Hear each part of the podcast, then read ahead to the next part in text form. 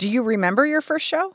I sure do. It was on August 9th, 2002. I did two songs that night. One was Madonna's song Impressive Instant, and the second song was Cher's Song for the Lonely. When you're standing on the edge of nowhere. When you're standing on the edge of nowhere, and the CD skipped. Nowhere, nowhere. Oh, man. And I felt like an idiot. Steve Raimo has been performing as a drag queen in Tennessee for more than 20 years. And every Tuesday night, Steve transforms into Veronika Electronika to host Drag Bingo at Five Points Diner and Bar in Nashville. Hello, Five Points Diner! Ah. How y'all doing out here? Last night, Steve strutted through the diner in a silver catsuit with a cape, a reddish wig, and rainbow accessories.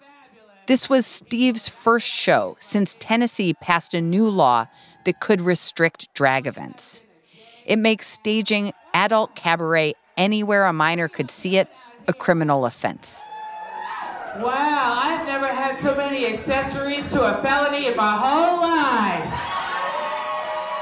The bill is vaguely worded, so performers like Steve aren't exactly sure how it will be enforced. Are you nervous about your show? No, my show is wonderful, and the show is right with the guidelines of what we need to do. I'm nervous about people wanting to find something to find. Welcome to The Journal, our show about money, business, and power.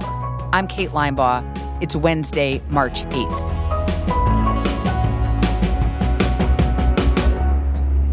Coming up on the show, what a new law in Tennessee means for drag.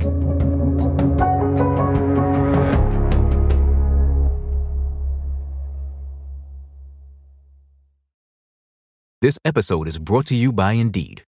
We're driven by the search for better, but when it comes to hiring, the best way to search for a candidate isn't to search at all. Don't search, match with Indeed. Use Indeed for scheduling, screening, and messaging so you can connect with candidates faster. Listeners of this show will get a $75 sponsored job credit to get your jobs more visibility at Indeed.com slash journal. Terms and conditions apply.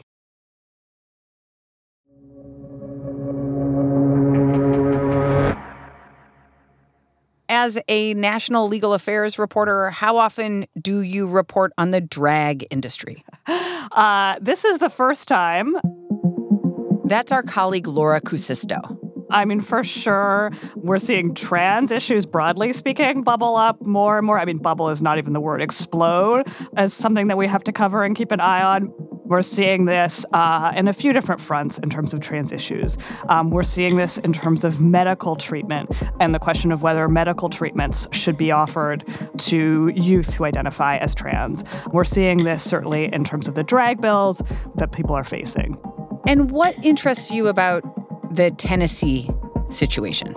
So, you know, I was surprised in a way how much this caught the imagination of the public and the media. These were bills that we had been tracking for a number of months, but state legislatures propose all kinds of things. And some of them don't go anywhere, some of them don't do very much, some of them are really more about, uh, you know, a press release or a speech from the floor.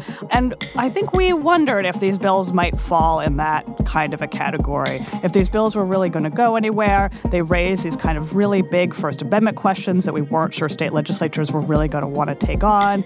And in a sense, I was wrong. You know, this bill set off a bit of a national furor, a bit of a national conversation about this issue, and I think really highlights that there are a bunch of other bills floating out there that potentially may have the same kind of momentum.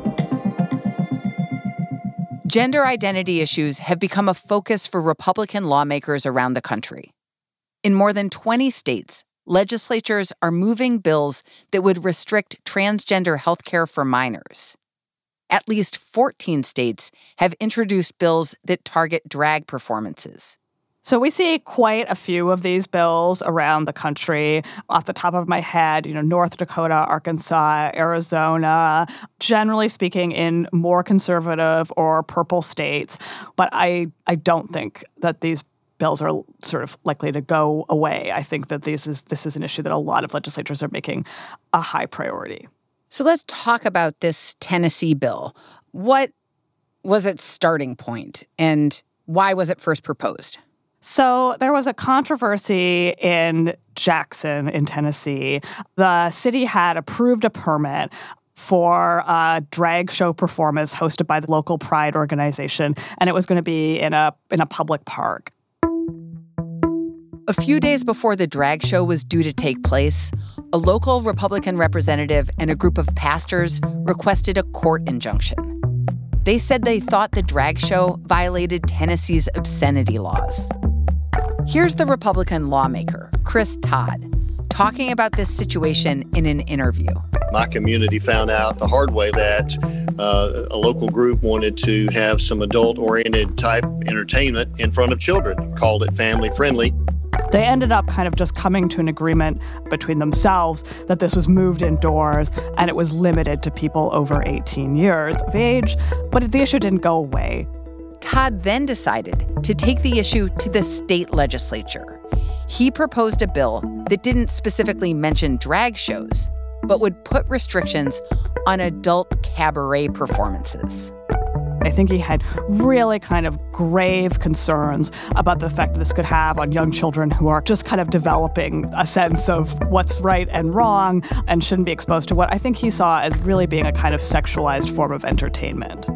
So he proposed the bill, and this is where it gets complicated um, because it is difficult to ban speech simply because you're uncomfortable with it, simply because you don't feel like it conforms with your values. Um, we have pretty robust protections for free speech in public areas on public property. And so they had to sort of craft a bill that could conform or at least sort of try to or hopefully conform with those requirements. Republican lawmakers made the bill a legislative priority, and it quickly made its way through Tennessee's Republican led House. In January, the bill was debated by a subcommittee. Item number four, House Bill 9 by Representative Todd. Todd made the opening statement.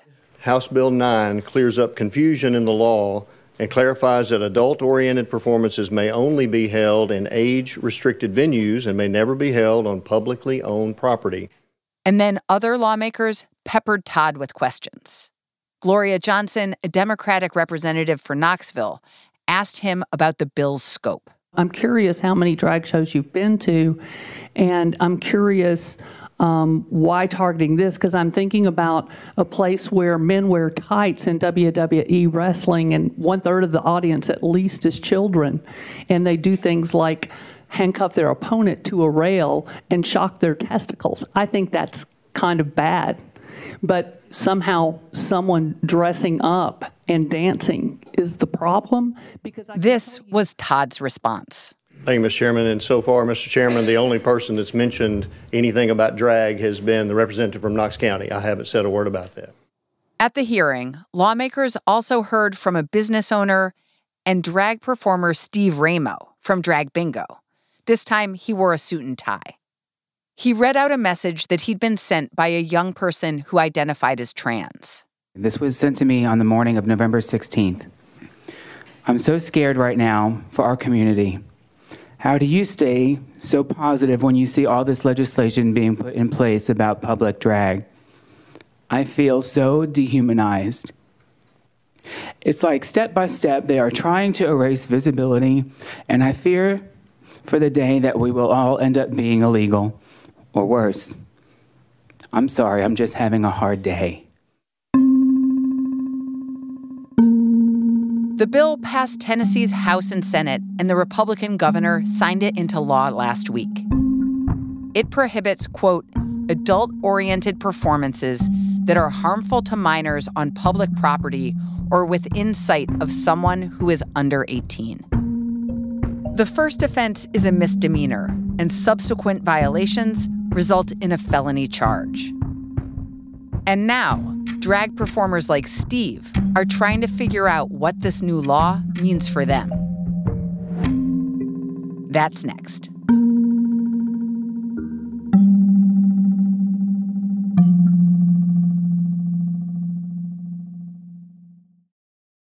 This episode is brought to you by Indeed. We're driven by the search for better, but when it comes to hiring, the best way to search for a candidate isn't to search at all. Don't search, match with Indeed. Use Indeed for scheduling, screening, and messaging so you can connect with candidates faster. Listeners of this show will get a $75 sponsored job credit to get your jobs more visibility at Indeed.com slash journal. Terms and conditions apply. This episode is brought to you by Vonage. With Vonage Voice API, you get comprehensive call analytics, virtual assistants, automated speech recognition, and text to speech benefits across multiple languages. Developers can add smart voice functionalities into your app, giving your customers an easier way to reach you. And you can start collecting real time data to drive more meaningful engagement to move your business forward. Learn more at Vonage.com.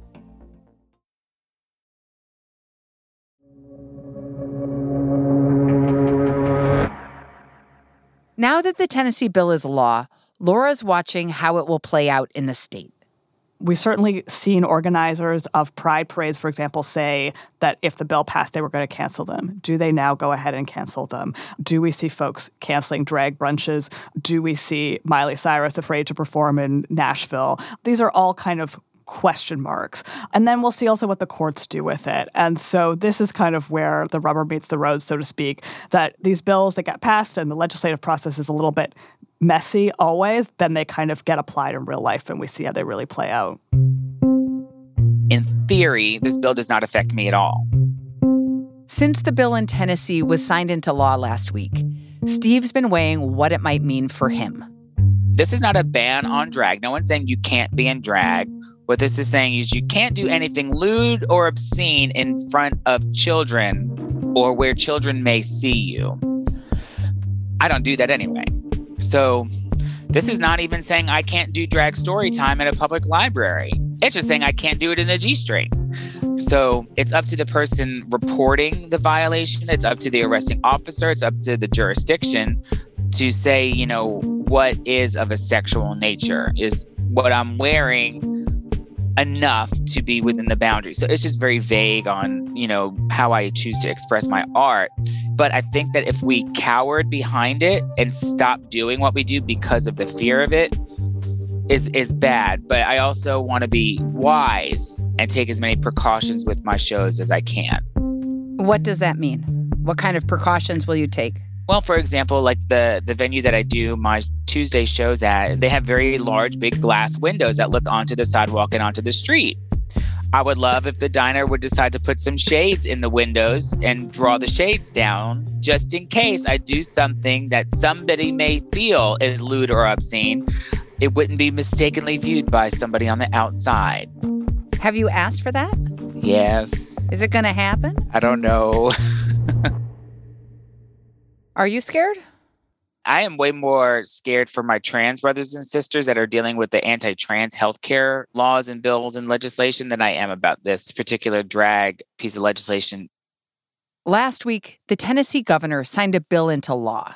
It prohibits doctors from providing gender affirming treatments to anyone under 18.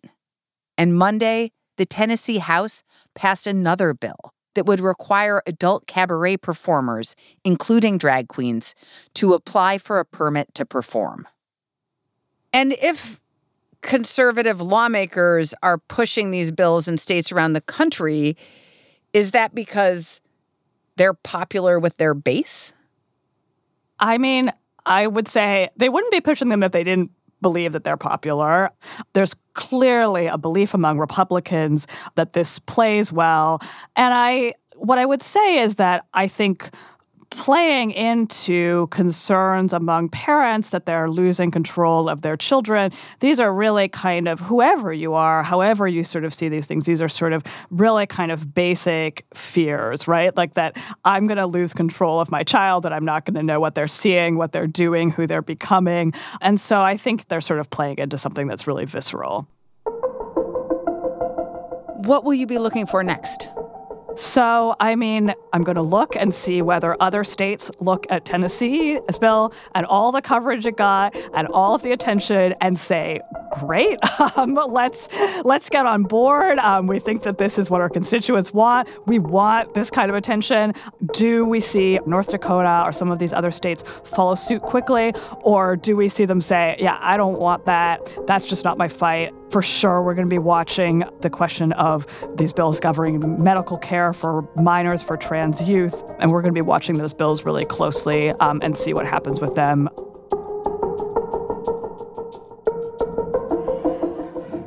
For now, Steve will keep hosting Drag Bingo in Nashville.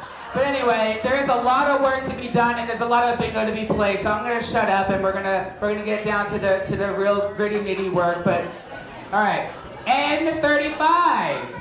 Bingo! See, it's something in the air around here with you people. That's all for today, Wednesday, March 8th. The Journal is a co production of Gimlet and the Wall Street Journal. Additional reporting in this episode from Mariah Timms. Special thanks to Tasha Lemley. Thanks for listening. See you tomorrow.